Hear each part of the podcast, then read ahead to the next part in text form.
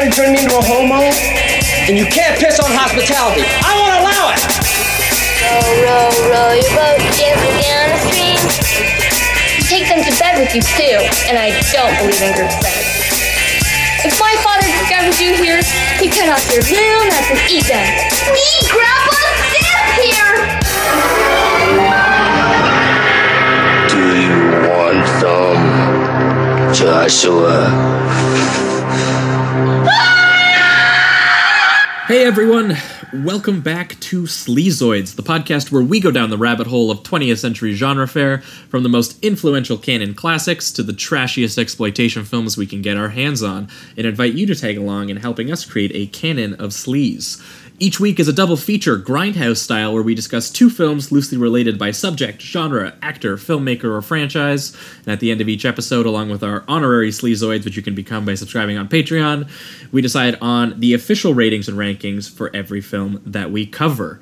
Patreon subscribers also get an on-air shout out and two bonus episodes a month, which there are a few of now. Yes. We got two or three bonus episodes available for you guys, so you got a back catalog for subscribers. Uh, so for the warm feeling inside of supporting the show, we recommend becoming a fellow sleazoid over at patreon.com slash sleazoids podcast. Oh, and I guess all those bonus episodes. That's that's Yeah. the other. that, that'd be a of good perk. Uh, there's your plug for the week. Oh wait, no, iTunes. I, I keep Yeah. forgetting the iTunes one. Guys, Damn you. you guys have been listening uh, for a little bit. We know there's a bunch of you over on iTunes. I've Oh, yeah. seen you. I, you know, you. We you know. think- yeah, I, I see those stats. Uh, if you guys, while you're listening on iTunes, could just head on over and give us a good old rating and even a review, uh, that would be awesome for us. Helps us climb the ranks over there, and we will read your review on the show. Yes. Uh, when we see it. Thanks again for tuning in for another week. Uh, free listeners, you guys would have last heard from us two weeks ago. Yes, we did. And two weeks ago, we had good old Danny Bose on. Oh, yeah. uh, That was he brought with him a Oh, Mi- he brought on with him a Michael Douglas double feature of uh, Basic Instinct and Black, Black Rain. Rain. Uh, Best flow in the '80s. yeah. Michael Douglas. Oh, it was a real good time. Uh, so if you guys haven't checked that episode out yet, definitely go back and check that out. And going off of Danny's Paul Verhoeven selection for patrons, you guys would have heard from us a week ago where we talked The Terminator and RoboCop. Yes. Uh, which was. Uh, I don't. I don't even need to tell you. Those are some wild films to talk about. Uh, so for patrons, uh, you guys would have heard us there. But this week we have another special guest on. Uh, we have have Shannon or Strucci Movies for those of you who follow her excellent video essay series. Shannon, how are you doing? I'm doing great. Thanks for having me on. Oh, thanks for coming on. So you brought with you two very special films, uh, neither of which I have seen, which is the first time someone's brought on two films I haven't seen. yeah, I've Uh, seen I've seen the the doc, but I haven't seen the movie. Or I, Uh, before this, of course. Yeah. So what films have you brought with you, Shannon, and why have you paired them together? I brought uh, the 1990, I think, film uh, Troll 2 and the documentary that was made about Troll 2, uh, like about 20 years later, called Best Worst Movie. And I paired them up because, I mean, it's a pretty natural pairing. It wasn't like Of that much of a course. stretch. it's a little self-explanatory. Um, and I think what they both inform each other uh, a lot. It's fun to watch them as like a double feature. Yeah. Yeah, absolutely. And I think it's necessary to watch both. I don't think just watch the document. You can't really fully understand What the happened? What, what you can't understand what happened because everything's taken. Not that the context helps that much, but yeah. all the strange stuff in context of the. Because as is mentioned in the documentary, Troll Two is a really terrible movie, but it's like competently made, but nothing makes it like. So you're looking at a film, and it's shot well or fairly well, you know, like low budget, whatever, and there are actors in it, and like, you can understand what's going, you know, but it doesn't. Your brain just sort of locks up. yeah, it, it definitely helps because the documentary shows a lot of people who are very high on a special kind of experience, and if you haven't actually experienced it, uh, that definitely helps you Yeah. understand uh, the sort of cultural phenomenon that it's turned into. So yeah, this was a really fun uh, double to bring. Uh, I hadn't seen either, so it was really interesting. I had heard, I had, I had seen. Uh, the room, and I had heard its name mentioned in a similar light. So yeah, yeah. And I mean, uh, I- you, you probably heard the the meme, the "Oh my god," and meme, I, right? I had definitely that got seen the big. "Oh my god" clip on yeah, YouTube. that a got ton pretty of big on the internet. That's Oh how I my heard of it. Yeah, I saw that years before I saw the movie. I think. Yeah, it's it's kind of amazing. I saw so many clips of the film before I watched it in its context, and I gotta say, it, like watching it with its context was a whole different experience. Oh, it, Oh, yeah. it must be done. Yeah. it's just It it's was, a, crazy. it was a lot of fun. Because there's a lot of stuff people don't even think to like bring up. There's Yeah, a lot of weird homoerotic stuff and small, very very small scenes. There's a lot of because you can't condense it all down. Every couple of minutes, there's something really really strange happening. yeah, yeah, and it's just like I, you don't know where their brains were when that thought began. Uh, it's it's Yeah. it's truly mesmerizing. this week, normally on the show, we break uh, each film up into its own segment and we talk about each separately, trying to, and we, you know, we hope that together the two segments kind of bring us to a greater whole on why these were brought together. But these two films are so integral to each other and so interconnected that we felt uh, separating them didn't make much sense for conversation since a lot of conversations we're going to have are surrounding Troll 2 are going to be conversations that are also in the documentary Yeah. and that deserve to be had about the documentary as well. So we're going to enter one big segment this week, which is a little different for us, where we're going to be talking about both uh, the 1990 film Troll 2 and the 2009 documentary about the making of Troll 2, directed by the uh, child actor who starred in Troll 2. Best worst movie. Uh, so what do you say? Get into it? Yes, let's do this. Troll 2. All right. Goblins don't exist. Goblins don't exist. And remember,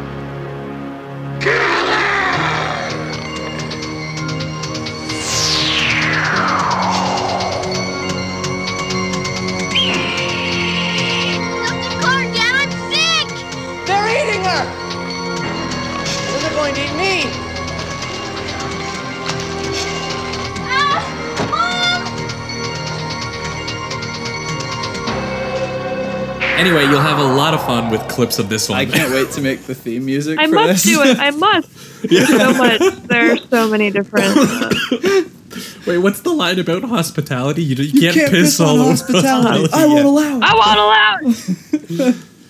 All right. So we are talking Troll 2, the 1990 horror film slash uh, eventual comedy film directed by Claudio uh, Fragasso. Fragasso, the Italian filmmaker, uh, sort of a, a B movie filmmaker who made uh, you know a lot of a lot of schlock in the 80s. I haven't investigated it myself, but I'm sure there's some stuff worth uh, checking out. Yeah, I think I might- because if there's anything we're gonna say about Troll 2, it's not poorly.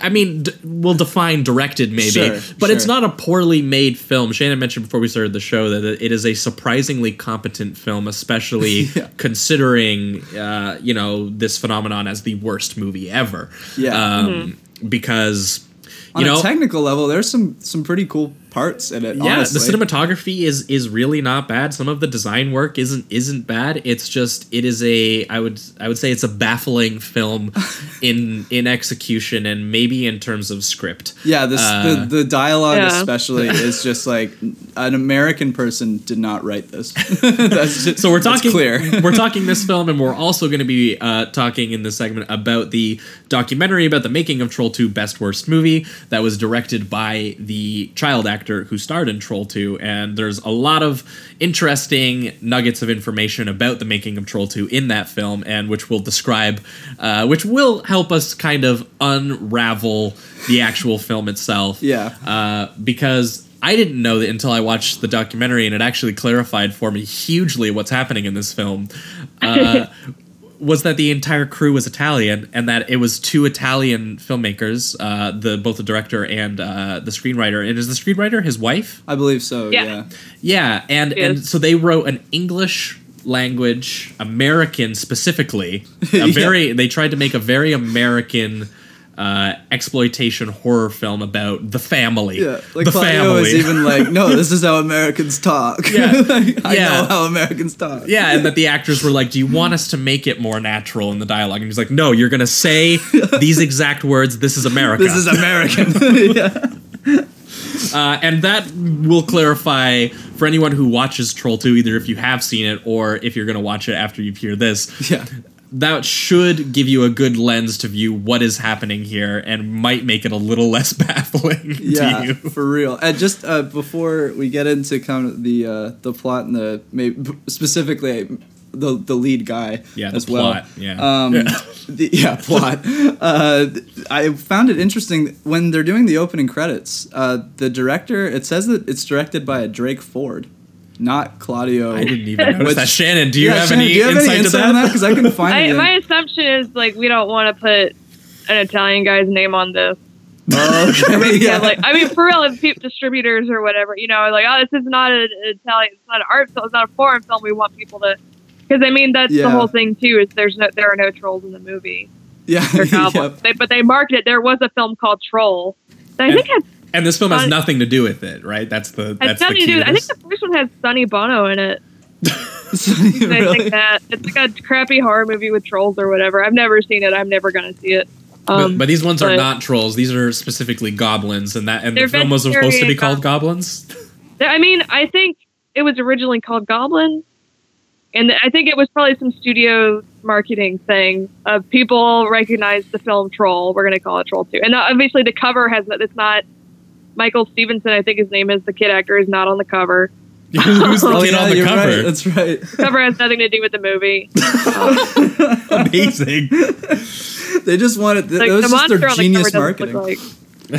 You what? This was just genius marketing. They were like, They wanted they wanted to get the movie No, seen. Yeah, that's and then it. and then unsuspecting people being like, "Oh, What Troll the 2. Uh, Yeah. I'm gonna. I guess I'll blind check that out." And Yeah. then they, yeah, they get this, which is super interesting. So I guess let's get into the actual meat of the film. Um, Some of the plot, I guess.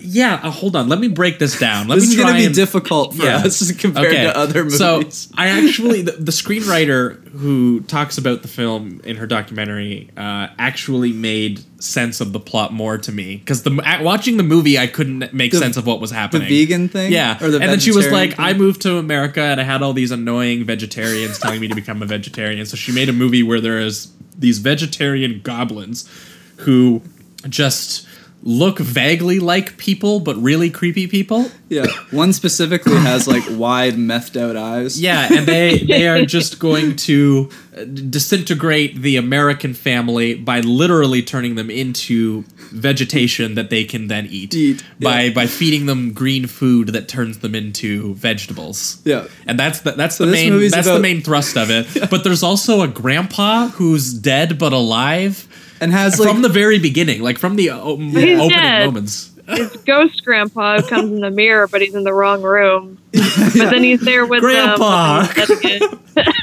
Grandpa Seth. and he has like odd powers. It seems like all his powers every single time he, he's about to give the kid like some time to think of a plan or whatever, he's always like, "You have thirty seconds, or you have one minute." I'm like, why? No one's established how. Like, are you just giving him thirty seconds? Like, Like- why don't you give him more time? He's yeah, like there's, there's there's no stakes. The goblins aren't chasing him Yeah, right like, now or anything. You just froze time, man. Is that just the limit to your power? But the movie never even bothers to acknowledge it. It's fantastic.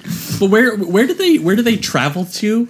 Um, Because because there, there's the kid. There's there's the very good. There's just the very traditional American family. There is the the nuclear family. Yeah, There's yeah. the young boy. There's the sister.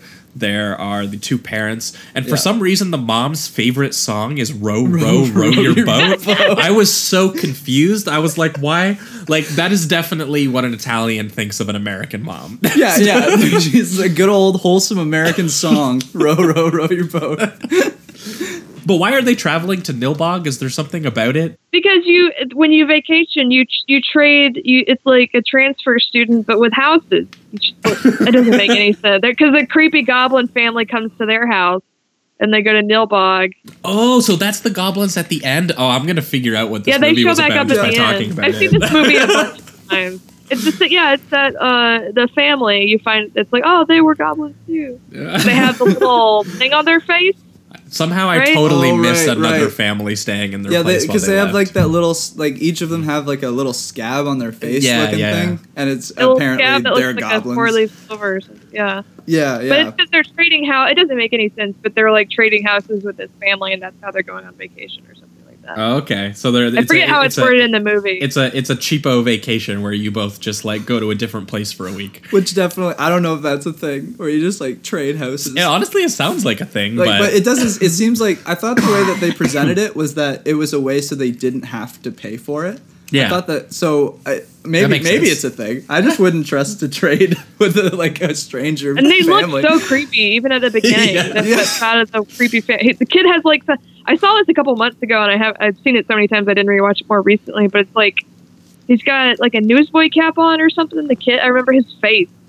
So creepy. yeah, and then they just So kind of have this. weird and then they just kind of have this weird moment where the the family just kind of like the the dad's trying to interact with them even though they're clearly just leaving and and not interacting with them at all but he just for some reason continues he's like guys like hello how are you? Like he just keeps going. I'm like dude they're weird. Just leave. Just stop Yeah. interacting with them. The So I- pacing is so odd at times. Yeah, It's so I guess we can, we can get into some of that too. So the dad is played by George Hardy, and George Hardy Wholesome plays a very central role in the documentary since he seems the most sort of, uh, you know, I, I wouldn't say he's the most accomplished, but he he seems very he's the most joyful and the most engaged with the experience of the cult phenomenon Yeah. that came with Troll 2, which I guess we'll get into because the documentary.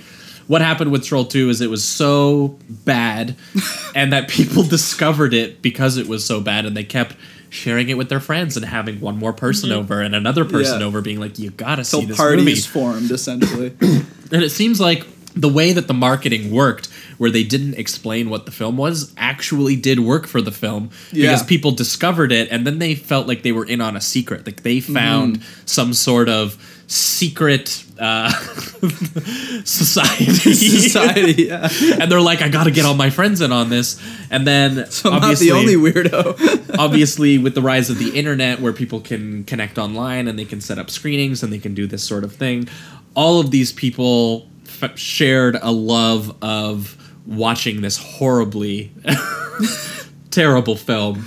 Uh, and it got obviously to the cast members, including George Hardy. Yeah. Uh, and that's what the, where the documentary kind of picks up is with the the sort of legacy of this film and how you know it's it, it never got released in theaters, but now it's playing on theater screens and on on projectors just because uh, of such uh, you know an experience of joy that it seems to be giving people. Maybe not necessarily intentional, but one nonetheless. Yeah, yeah. Um, and I guess is like that. That's one of the biggest questions I think that comes with this film is like, if you're this entertained by it, is it is it all that bad? I mean, I don't know. The I think the only reason that this was so entertaining was because they tried so hard, and you can tell like there's a lot of passion involved in this film, even though it's not. It, it- I don't know. It's not wrapped around the biggest of talents. Oh yeah, there was know? nothing more revealing for me in the documentary than when the director defended it.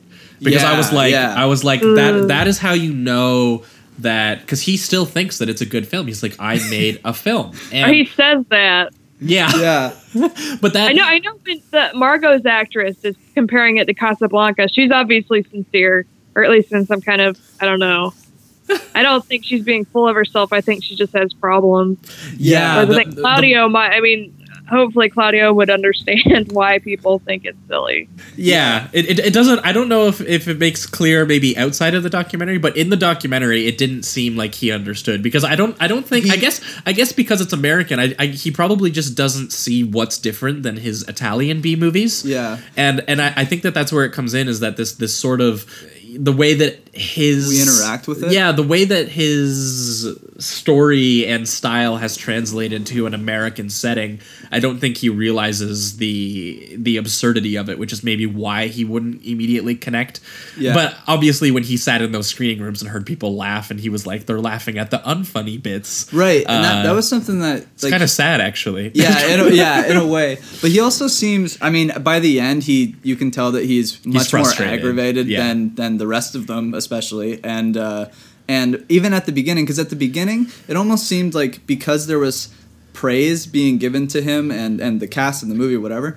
He, he kind of accepted a little bit of the irony that was involved in the love for it. Yeah. But then as the film went on and the actors were like, "Oh, this was a ridiculous day on set" and all this stuff, he just started to just you know not enjoy himself anymore. Oh, I, I loved in the I'm taking it documentary when the kid had them doing all the reenactments. Oh, that yeah. they went back to Novi and they were doing the reenactments, and uh, like all of the actors are redoing this shit, and obviously they get that it's funny. they get that it's funny now. yeah. Uh, and so they're cracking up just reenacting their scenes from their own movie being like this is so absurd like thinking about this now Yeah. and the director is just being like stop laughing stop laughing like serious yeah moment. You're a serious actor.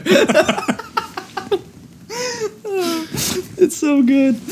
It's so funny. yeah so that that was a great part um but yeah the stuff with margo is where the documentary gets a little uh, it, it, it veered into I don't, and you know it's probably I don't know if it was the intent but it gets a little just odd because she doesn't seem all there No. no. um and, No, and she's clearly got like severe. Her and the store owner, although he seems a lot better than he was when they shot it. Yeah. The like guy Well, who yeah, played the just- store good owner. character arc He- there He's very Yeah. open. Yeah, he seems to be doing a lot better. Yeah. I about- I was very disturbed. I wanted to kill that annoying kid. I guess he didn't realize the director of the movie that he's probably talking to is the kid. Yeah, that was the be- that was one of the best parts. Like Yeah, I'm he- like, dude, that guy's behind the camera right now. Yeah, that's yeah. Oh man, that's hilarious. He's being like, "Hey wanted to man, I force feed that genuinely almost murdered you." I genuinely almost force fed you pudding Yeah. until you died.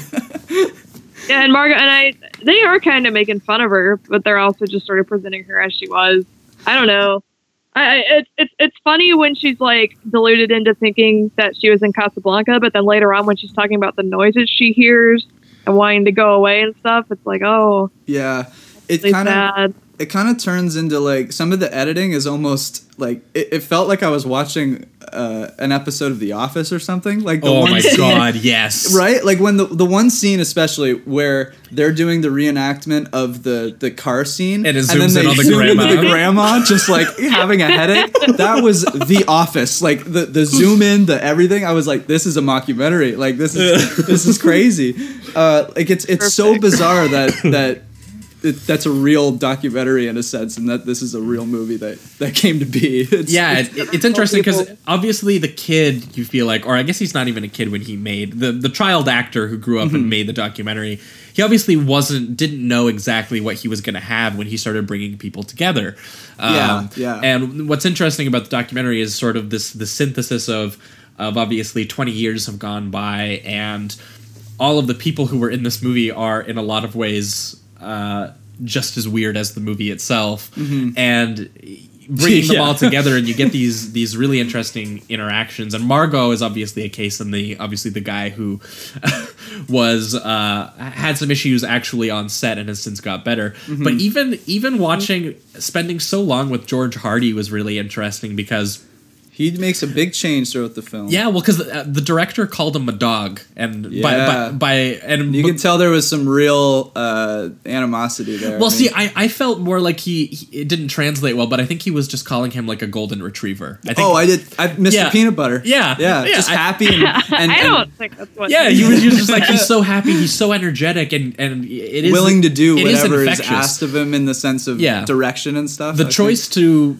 make him like so central to the documentary is a really important one and makes Yeah. it a lot of fun to sit there and watch and experience all this with him. Mm-hmm. But what gets really interesting is when later on in the film he starts doing you know he he seems in on it as a bit of like a this is a wacky thing I did back when like everybody check it Uh. out look at me this is so funny Yeah. and then but then he starts going to actual like nerd conventions with the film Right. uh, and he feels so like lost at sea Yeah. when he goes there and he's doing autographs and in in one particular case there's actually nobody there who even knows about the film that's the Yeah. convention they do overseas right they go to the uk and just nobody there has even heard of the film Oh, is it okay? I didn't know. Is that the one that he went to and nobody was? Yeah. was in the UK. Yeah. Oh, okay. Yeah, in didn't notice Birm- that. Birmingham, Birmingham, Oh, okay. in the UK.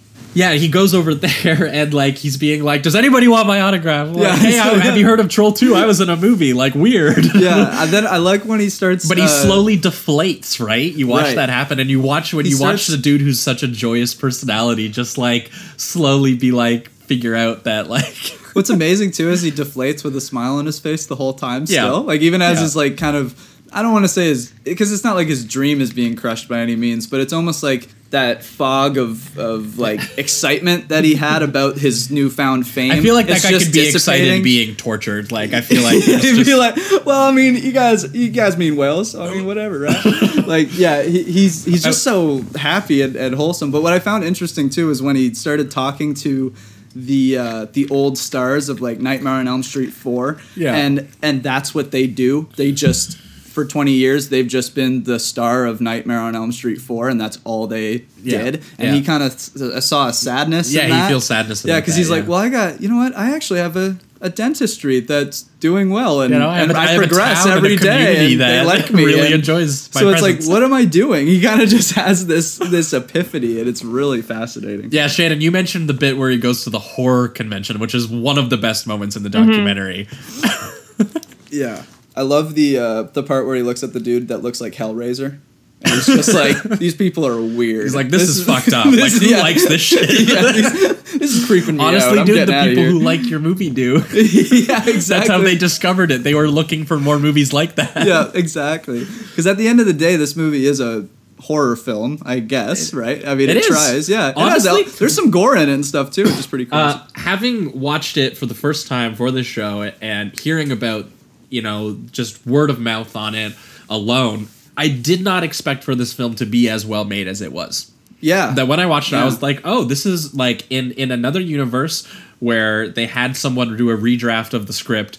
This is just an exploitation B B movie. It's the exact kind of movie that we would talk about on this show. for sure. It's just, I think the difference, I guess, is the logic behind the characters' decisions and stuff. Like even in B movies, you know, they make some stupid decisions. They there's some wackiness, some craziness, but you kind of you get the there's like a tone to understand. With this movie, it's like it's they they just missed the mark. You know, they, it's obvious what they're going for isn't what comes comes onto the screen. Yeah, I have one thing especially I need to bring up because I think for for me uh, this is going to be like a, a kind of a weird admission, but like I've I've never really gotten into like hate watching stuff like this. Oh, Even when my friends in high school were like, "Come on over, watch The Room. It's so fun." Like I never got the fun of it, Yeah. and I, f- I felt really bad because I was watching when I was watching this documentary. I saw all these people love it, and I was just like, uh, for me, there's just never been like I've never had that experience watching a movie like this. But there is one moment in this film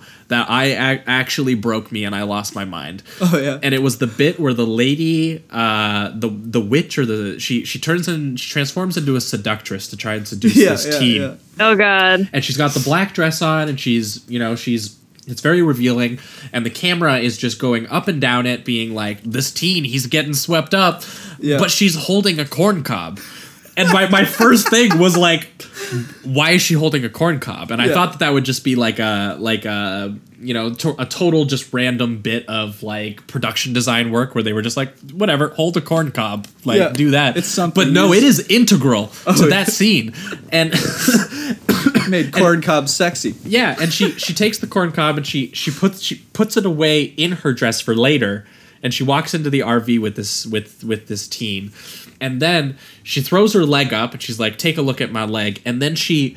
She pulls the corn cob out, and what what's what does she say? What's her line? Does she say Oh, like, you "Do you want we should eat it or we should I don't like together"?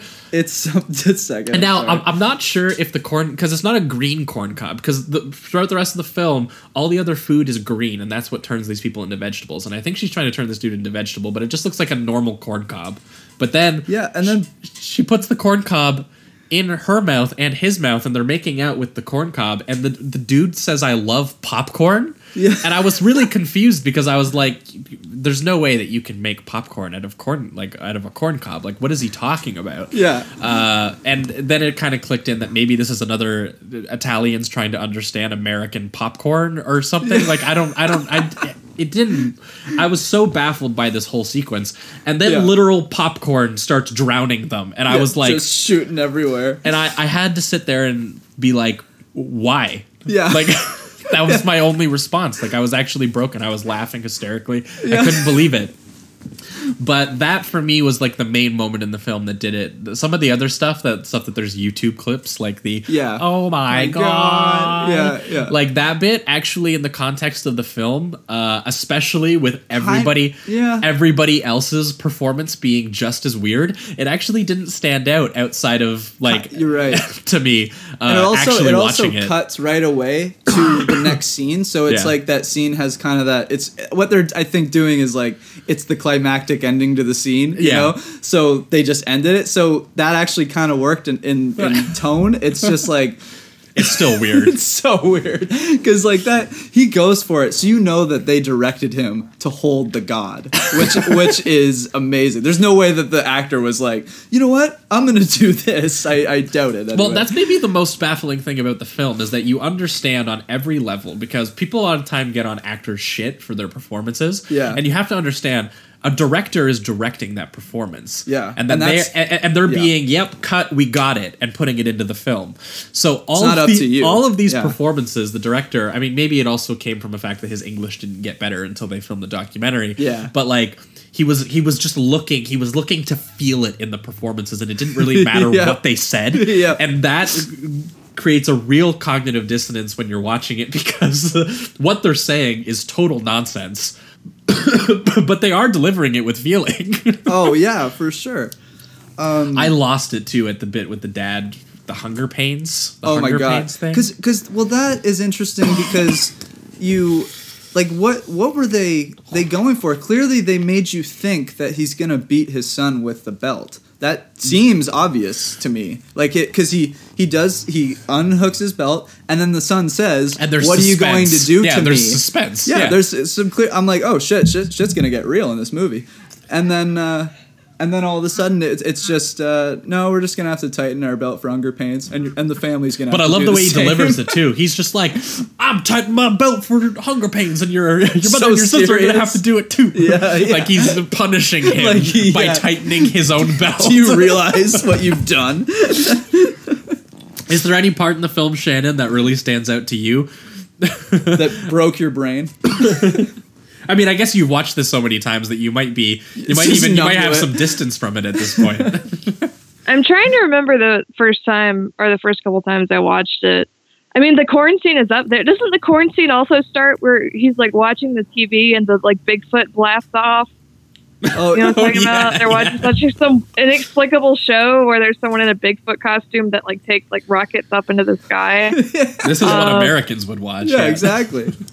I one part that I feel like doesn't get talked about enough is where the little kid has to pee on the food and he's going, "I must do it, I must," and it's Yeah.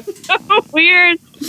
Um, All he had to do was just, Just like knock the food knock- out of their yeah, hands. like anything else. He's, but I must do this. I must. or like warn them, or there are a lot of, and then like a lot of the stuff towards the end.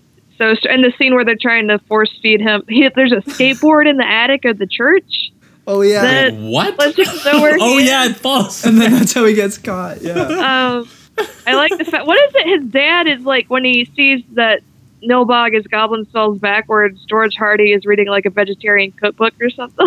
Yeah, yeah, yeah, that's really his- weird. Yeah, And the scene where the guy gets in the car with the cop, and the cop's really creepy. They're just like that whole cop so strange. Oh, he's Just like, a lot. Forgot about we the got cop. sandwiches. Yeah, Such a great line. yeah, and I, I love when he's reading because you mentioned the cookbook bit where he's reading like the veg, the vegetable or vegetarian cookbook. Uh, Yeah. there is a very distinct, like extreme close up on the title of that book, and I was like, oh, this is a really important thing. Yeah. And then it never comes back. And then, yeah, essentially. it's just they're vegetarian goblins. Yep. yeah. Which I gotta Nilbog say, is I goblin I kind of, it actually, kind of, I kind of got it. Uh, not because I think it was just me understanding what this director was going for, but I before I watched the film, I, I, I was reading just a couple reviews on on Letterboxd or whatever, and one person said that they thought it was something that was actually for vegetarian. I don't know why, because I think it's very anti-vegetarian, and and I mean the, the screenwriter said it was, so I mean there you go. But uh, but then so when I watched it and I was seeing all these kind of you know like they they turn them into plants and then they eat them, they they do Yeah. all this. I'm like, this guy hates vegans. Yeah. That's what this is about. This this dude just Pretty much, that is the core of the movie. Uh, family is important, and uh, vegetarians suck. Yeah, yeah, eat, eat burgers. and, and and especially those no, a double decker bologna Yeah, sandwich. those- Double That's decker what you bologna eat. sandwiches. Yeah, I was about to say. and those two themes like intersect because the whole film is that the family is being threatened by literal vegetarians that want to eat them. Yeah. and that they're they're he's basically found a way to make a cannibal horror horror film where Yeah. the cannibals are vegetarians. yeah, it's and it's yeah, it's very odd too. And then I mean, then there's the the philosophical question of you know if if they're killing the humans and making them the plants, are they really vegetarians? There's a lot of mm. length. There's a lot of depth to this. I think mm. that, that we're not getting into. Claudio would was a- agree with you. Exactly. Claudio was a genius, a secret genius. oh man. Okay, I have a question though, Shannon. What's happening in the opening scene of this? The bit where the Of, trolls uh, are like chasing just uh, because he's telling a story, right? Oh, the, and the- grand- the Grandpa opening Seth is narration. telling a story, but it's Well, Ghost yeah, Grandpa with the people Seth. with the freckles that are clearly drawn on. yeah, yeah. I don't know. I looked like Robin Hood or something. I really don't understand how that fits in with the rest of the movie, or like why I don't. Yeah, because he I guess because like we got to start a movie with something scary. Let's Yeah, 'cause- have dead grandpa. yeah, because then the mom comes in and is like, like kid, what the fuck are you doing? And he's like, Grandpa Seth is reading me a story, and she's just like, Grandpa Seth is dead. You know this. You I know also love her line banish him from your mind. she tells her, her own son to banish his grandfather from his mind because he's passed. I'm like, holy hell, that was savage shit. One, Yeah. One part that uh that got me absolutely like I was losing my shit was they were actually building some suspense when uh the one dude that says the oh my god line uh, he gets turned into a plant. Yeah, yeah. And he has before actually before I do this, that guy had to stand in that plant thing for 14 hours. Yeah. Straight. Yeah, they used they used his shoes. They bolted his shoes to the plant. They bolted the Oh, I Yeah. missed that. Yeah, no, Totally no, not. they- they- they said that in the Like, documentary. My black Converse high tops. Oh my god, that's crazy. And and then I, and then yeah, Claudio was like uh, he kept complaining, so I put the mouthpiece in his mouth. just like, oh my god, dude. Claudio, oh my god. But anyway, uh, so that that scene when the when his friend finds him, it's actually kind of I mean it's still funny because it's Troll 2 and we're watching what we're watching. Yeah. But you know he like takes the mouthpiece out and there's like green blood that comes out. I'm like, oh that was kind of creepy and kind of cool. You know. Like, the bu- all like, ow. yeah, yeah, exactly. I'm like that seemed that was probably pretty painful. And then, uh, but then it. So I'm like, you know what? There's kind of some suspense in this scene, a little bit. Well done there, I guess. And then instantly, the guy's like. Dude, drag my pot really quick. And then the guy like is they do a wide shot of him trying to drag the pot slowly out of the room, and it's the most funny anti like suspenseful thing that they just ruin any bit of like tension that was in that scene. And i was losing my mind because he's just yelling at his friend too. He's like you gotta go faster man. And he can't move and it's just it's it's it's comedy gold Okay, yeah, we also got to because speaking of those two characters, we got to talk about the the, boys. weird, the weird homoerotic like camping trip. Every that day these of the week go is for the boys on these guys. My Yeah, God. like like they like the, the bit especially where they're all just hanging in the RV and they're like, okay, we got to get the girl, we got to get the girl to come hang out with us. And I was like, okay, this is like this make this makes sense to me. Like I understand this is like teenage boys doing Yeah, their, doing their Pie. thing, but then but then the next scene is like three of them all in bed together, shirtless. yeah. And I was like, wait, what? Where something happened here? yeah. And was- they won't separate ever? Like the No. like the girlfriends all the girlfriend requests is that it's just like hey could you just come for one weekend without your guy friends? That's it. That's all you have to do.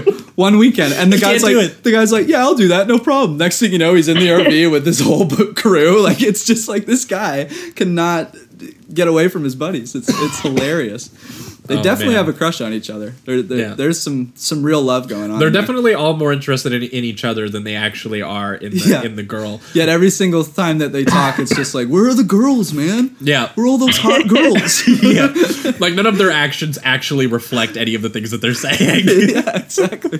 None of them. They're, Oh, man. they're also not like uh, like you know they they act their character has this kind of jockey bro dialogue and whatever. But none of them look like that at all. No, like they're they all don't have dorks, the, yeah. yeah. they look kind of dorky and like and and it, it's just so funny that they're they're trying to do this like American Pie subplot, and then they have just oh, and then there's that line that I guess just further the furthers the proof of this this possible Mm-hmm. homoerotic uh, uh, undertones or whatever, which is when he says uh, when she punches him in the in the balls, and and he's just like, "What are you trying to make me a homo?"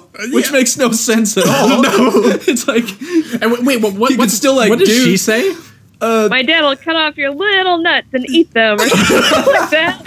It involves his little nuts.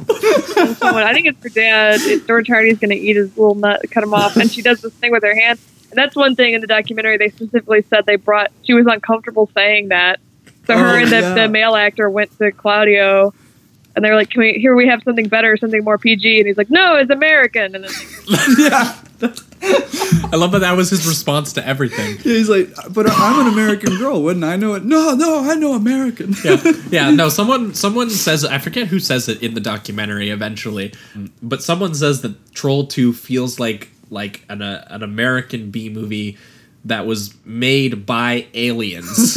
and just Uh, tried their best. Yeah, that they that, that they they watched they they found a bunch of American films and they were like, we're gonna make an American film. Yeah. uh, and it, it really does feel like that when you watch it. Oh, 100%. Because you just like a can't- neural network. Yeah, film.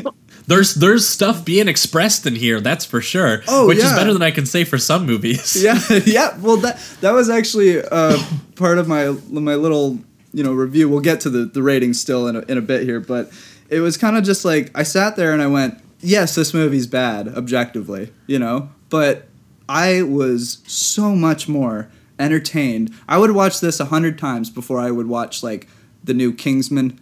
Or the new Transformers, or the you know what I mean? Like it, it's just I find I find this at least entertaining and I and I got something out of it whether or not it was intentional, you know, like Right. especially with best worst movie cuz when they start when you when you see that and you kind of see the humanity behind the film where it's like all these people just trying their best and and some of them were in really tough spots in their life and this was kind of an outlet in a Yeah. sense too it's it's it's pretty uh it's pretty awesome actually when you really Yeah, so I, it. yeah, I guess we'll we'll get we'll get into this discussion because this is going to be the main this is the main crux of kind of best worst movie and of you know the the value in this kind of film in general. yeah. Um, yeah. which is what most people you know kind of kind of talk about. Because yeah again most people would kind of say that hey like Claudio did too. Yeah there's there, there is a lot of entertainment here and and what the best worst movie kind of captures is obviously the huge cult following that this film uh, gained where people are like yeah much more willing to watch something like this than they are.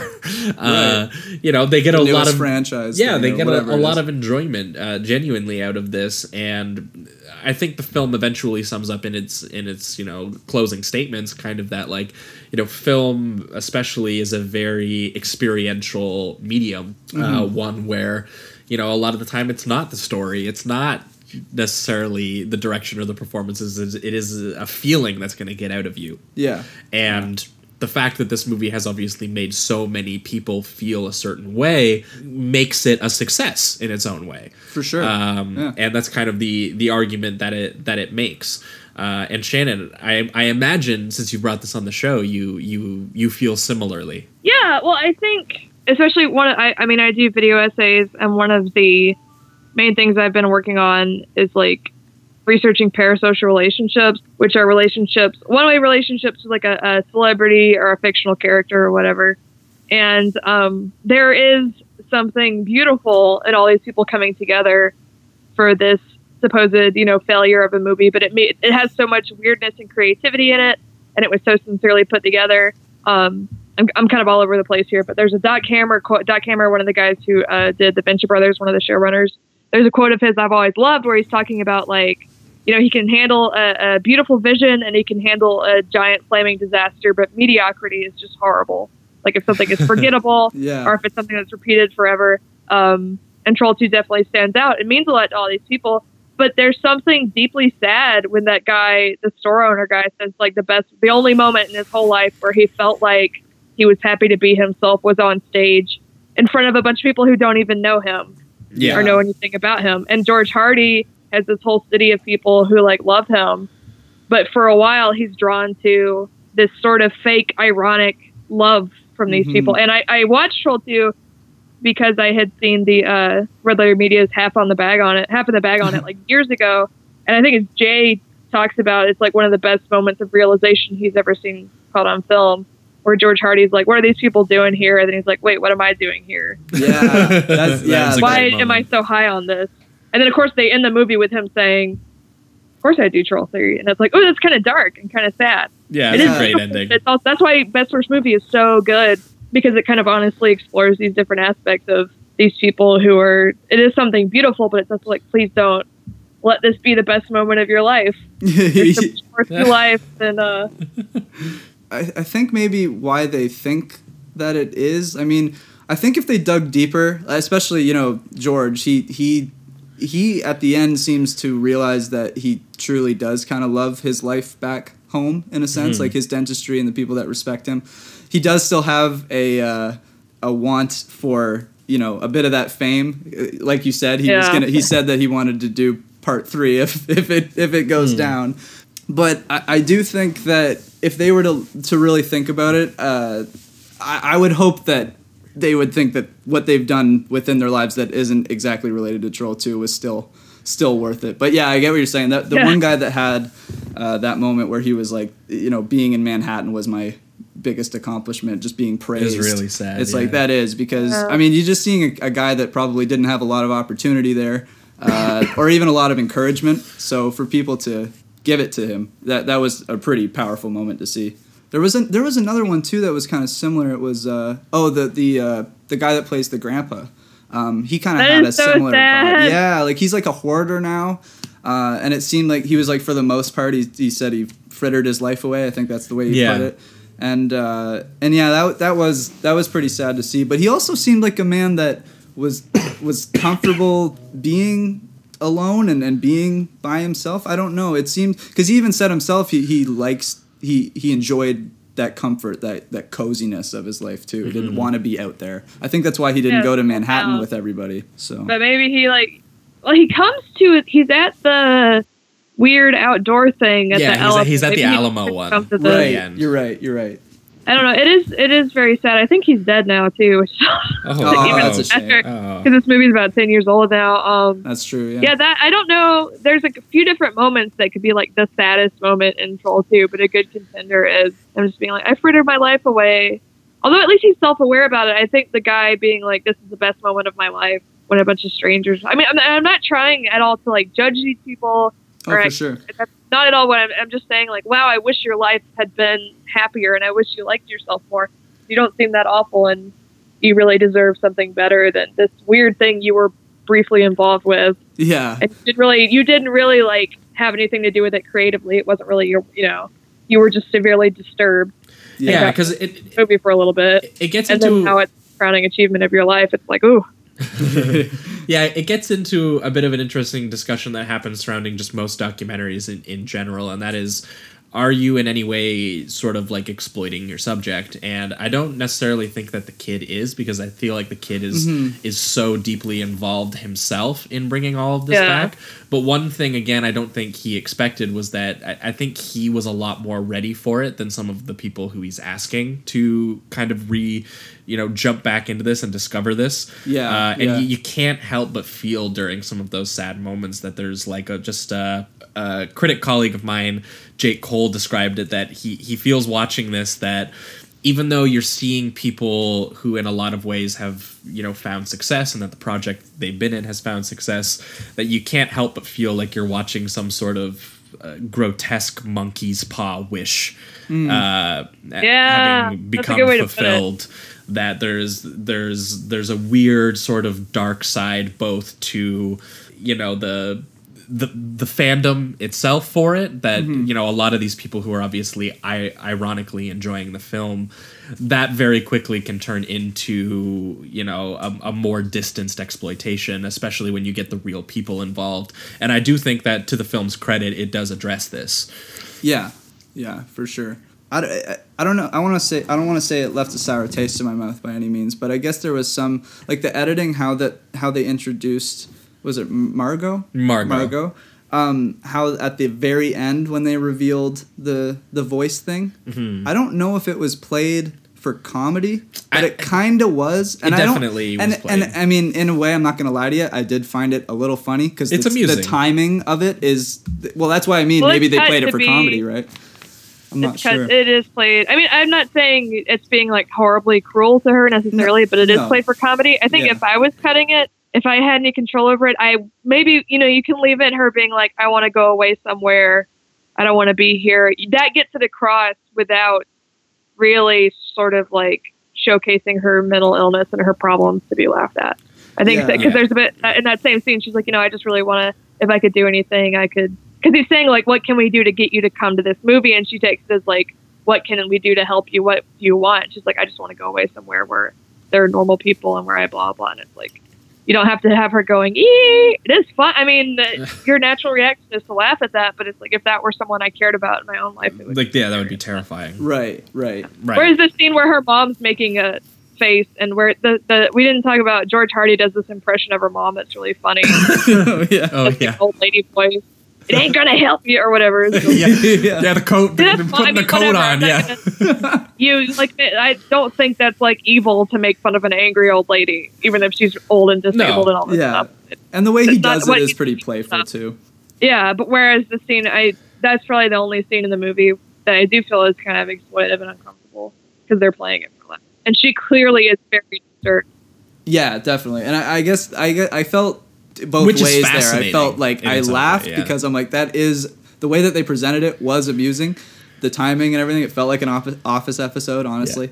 Uh, but then but then I thought about it and I'm like, well, you didn't you didn't need to. You, you know, you didn't you didn't need Yeah. to throw that in there to make her look crazier than she already looked. I mean, I don't mean crazy is a hard word, but you know what I mean. But yeah, and again, it, it does sort of just feel like the the director of the documentary, the child actor, former child actor.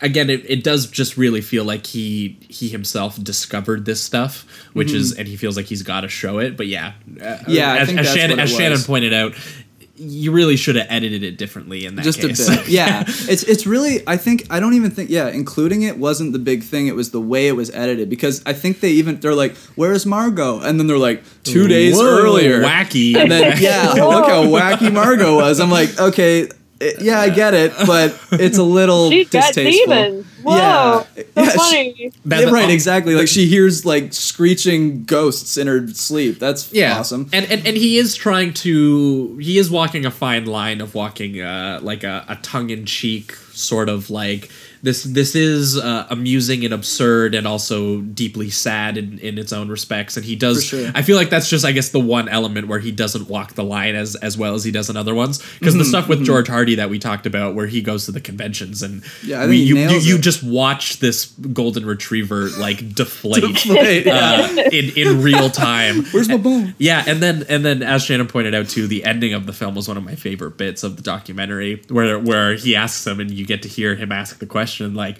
"Would you star in in Troll, Troll 3? 3. And he's like, "Oh hell yeah!" Absolutely. yeah.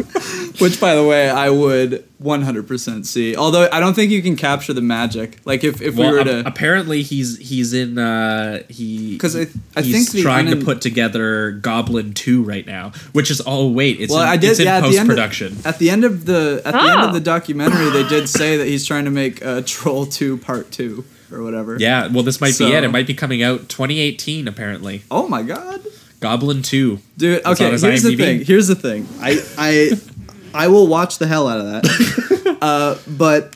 I, I almost feel like it's gonna be one of those really disappointing kind of things, like Anchorman Two. You know what I mean? Like you just can't you just can't capture the magic that happened in the first one. I mean, Anchorman was an intentionally funny film, but I just mean it, it seems like when you try to you know capitalize on something like this, it's it's just I don't think it's gonna work again because this was like lightning in a bottle. It was totally accidental. The Yeah. fact that this became so good that it's or so bad that it's good. You know. So yeah, I don't C- think they cynical could redo it. recreation never really does uh, benefit. Yeah, the because they're gonna be uh, they're gonna be self aware now. Like Yeah. George Hardy, this whole time is gonna be like He's gonna he'd be trying to be smiling goofy the whole now, time. yeah. Yeah, he's gonna. Yeah, I just I don't like a think, dog. Yeah, exactly. He'd probably be like straight up a dog. throughout To be that fair, whole he's film. got great teeth. Oh hell yeah!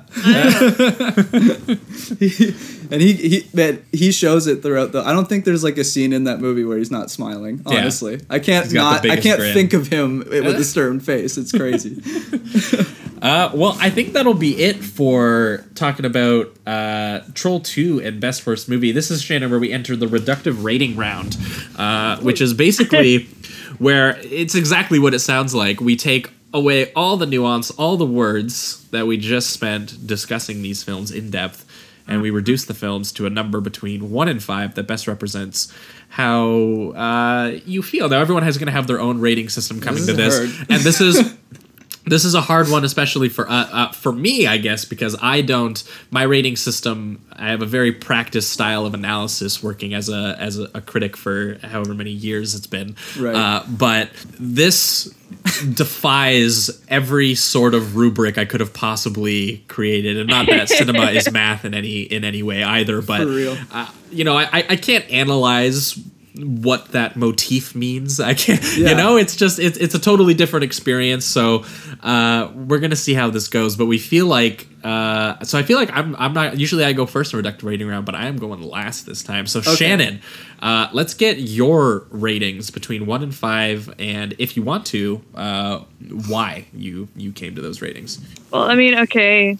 And we're doing both films. To me, as like a, a critic and uh, whatever, it's like I'm not trying to do any kind of objective analysis No, on every single. You know, I I, I think it's important to say that. and you really can't. both really high ratings. yeah, yeah. Uh, no, you can't. I mean, I life is subjective. Our consumption is subjective. Some people want to pretend it's not.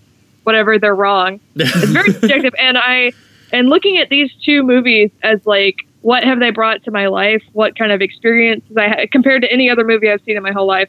I would both give them a five out of five because I I uh, have seen Troll two twice in theaters. Once on thirty five That would be an both times were amazing. Yeah. Um, and I just today, uh, one of my best friends, that my friend Devin, um, watched Best Worst Movie like last night, and he was he was messaging me the whole time and was like getting upset at certain parts and laughing at other parts, and it's such a great, cool thing about it's, it's such a great examination of like filmmaking and of art and of expression and of humanity and of real love and then ironic parasocial love, and it's also s- simply and sincerely put together like I don't know if everyone would like Troll 2. Like there's a scene where all the people in Alabama watch it and they're really confused. But I think Yeah, anyone yeah. enjoy Best Worst Movie. It's not at all insular. It's not you know any person who can, like speaks English and likes watching movies can get the appeal of that. for sure. And I think that's really cool too. I because I care a lot about accessibility. Um, I just I I don't know if it's my favorite documentary. It's really high up there. I just think it's really special. And I also uh, the room was mentioned. I think the disaster artist is really gross for a lot of reasons, and I think Tommy Wiseau is pretty clearly in some ways kind of controlling and abusive. And I don't. I like. I mean, I, lo- I love going and seeing the room. It's fun, but I I feel really uncomfortable all the about all the praise and attention he gets. That none of it's critical. Whereas I can watch this and not feel guilty. I don't think Claudio was particularly like crappy to the women or tried to ruin anybody's career or whatever. I don't feel. I mean, he's an asshole, but I don't feel uncomfortable, and Right. he doesn't seem like abusive. Whereas Tommy Wiseau is. I would not want to meet Tommy Wiseau or, or interact with him at all. Yeah, I was gonna Um, say I, I, actually, unfortunately, have I have interviewed Tommy Wiseau. uh, the dude, the dude is is odd. Uh, Yeah. That's basically all I can say about that. the, the the one line from our interview that I I always think of is when because I honestly I approached the interview I was like look I'm not going to be mean to this dude like I genuinely I've, I've been asked professionally to do this and so I'm, I'm gonna I'm gonna approach him like I would approach any other director interview that I've done like Good with luck. Alex Garland or anything Yeah. and I was just like okay I was like hey man so you have obviously a very unique artistic voice like tell me like talk to me about that and he was just like yeah as you can hear I have a very distinct voice And I- Oh no! Yeah, and I was like, oh no! I was That's so just, Tommy. I It's was I was red alert. I was red alert. Like I was I just moved straight on to the next one. Don't even bother. Yeah. No, but yeah, I kind of feel similarly as as you do about the disaster artist. I think that I enjoyed what the screenwriters did with that with that film and i think that a better film would definitely tackle i mean i think about this about every biopic basically Yeah. that if, if you do, if you're afraid to tackle the icky side of the person you're For talking sure. about like why are you making a movie about Amen them like i just watched greatest showman like Mm. uh, the other week and i was like why even make a movie about pt barnum if you're not going to address the fact that uh, he was like a really really uh, kind of grotesque grifter uh, Yeah. and he really you know misled these people in a lot of ways uh, and you know profited off of them uh, which the film does not address in any capacity it's just like oh he he's given them Is a helping Jackson? hand he's Oh, uh, whoa! I will say too. I I very recently met Greg Sestero and he was really nice. I didn't really interact with him. I went Oh, to nice. a Yeah, disaster that's- artist screening, and I got my copy of the book signed. Nice and Very did not stay for the movie because I had seen it and I don't like it. and he did the Q and A and everything before. And the guys running it were like, "Oh, you're gonna stay, right? We're gonna." I'm like, uh, "I've already seen it. I just want. I, I have the book here." oh And Shannon, he seemed very nice and normal, and like he's been trapped in this, and he might as well take advantage of it. This is the longest reductive rating round ever. But Shannon, I have to ask you: Do you like? Do you- uh, have you ever seen Ed Wood? I haven't. I, sh- I know. I've Because I, I really, I much more enjoy Ed Wood to the Disaster Artist, and Ed Wood also has the biopic issue of it uh, not addressing Ed Wood's uh, Everything, alcoholism and a couple other things that he did that was was wrong. But what the movie does really get right is, you know, the the, the magic of you know genuine pure expression of someone um, and uh, by all intents and purposes otherwise ed, ed wood was a, a pretty generous collaborator when it came to his actual on-screen time. Um, it's just you know outside of working he wasn't necessarily the best dude. Uh, jamie though your ratings. Um, Okay. I'm gonna just start. I'll, I'll start with best worst movie because Okay. that's easier for me to rate. yeah Uh, I, am gonna go with a four out of five for best worst movie. nice Um, some of it was like I I think some of it was a little um, the I don't I don't know how the approach to it like the, some of the audio was a little weak in parts. I felt it could have been a little bit more just professionally done technically, uh, but. It doesn't really matter to me Yeah. in a sense because like the what, what we're following is honestly i, so I kind of like that it was haphazardly Yeah, in a way of it like works. I mean, it's Troll Two, so I guess yeah, it kind of works too. Um, so it, it really didn't bother me. That was just something I did notice. You know, just following these people was so fascinating after you see Troll two and question life. Just watching all of these characters kind of come to terms with their ironic fame and. Uh, you know, watching Hardy d- do go through his journey of of kind of like, oh, I love being famous, but I don't know if I want to be famous for this specifically. It's he's so he's in such a mixed bag. Um, there was some real devastating moments with uh, certain cast members that were, you know, pretty sad, but it just brought more humanity to the film as well. Um, so yeah, it was it was really good. I was gonna I'm gonna give that one a four out of five. Uh, as for Troll Two, I like I get on Letterboxd. I gave it a three. I gave it a three out of five. Now that isn't because I think it's not like because I was so entertained. Like if I if I was just rating this thing, you know, completely subjectively, I guess I probably could give it a, a, a four, honestly. but I don't know. I I'm still in this Something- weird. something holds you back, Yeah, yeah. I'm still in this weird mindset where I don't know how to approach films when I rate them like this. You know, like the, like I get I do like The Room. Uh, I did. I, those are the, these are the only two movies I've really seen that are the so bad it's good or whatever. Where well you, you this oh one man you got to go down some ed wood rabbit holes at some point Oh, is Ed Wood so bad? You bad gotta watch good? things. Oh, no, no, oh. no, no, no, It's not, not the Adrian not, not the film, but the But film is a, the film is about Ed Wood and Ed Wood's actual movies Oh, were god awful. but he had oh, such a great time that. making them, man, and all the people are were so nice who made them, and you're just like, you okay, gotta. okay. Yeah, I'll have to look into that for Ed, sure. Ed, Ed Wood was the disaster artist before they actually made the before disaster Tom. artist. Oh, yeah, okay, okay. Now, yeah, the, now the disaster artist, I didn't. I gave that one a three when I Yeah, watched it. I yeah. thought there was some. It it just wasn't truthful enough, to be quite honest. It didn't. It didn't dive into the right things. Uh, Best worst movie definitely dove into all the right things. uh, And then the Troll Two, uh, it's so entertaining. I'm having a tough time. You're gonna agonize over it. I'm gonna give it. I'm gonna give it a three for now. Let it sink a little. But I, I have a, I mean- I have a strong feeling it could go up I, to a I- four. I feel I feel pretty similarly because having I watched just both don't know how to for the approach it first yet. time, I- yeah, It's weird, Yeah. and and I'm still getting used to it. Uh, so, but it's it's top tier. Like it, like the three comes from like a objective. Like this bad movie could have been a one, just it didn't entertain me. It was objectively bad. But the three is like just all the entertainment. top. Yeah, Fair exactly. It's the top bad. You know, so I don't know. It's it's hard for me to explain it. Yeah, I feel pretty similarly. I'm gonna give uh, I'm gonna give Troll Two a three. I feel like just for me, uh, again, I feel like this though, and I'm gonna qualify this entirely with this is just a me thing.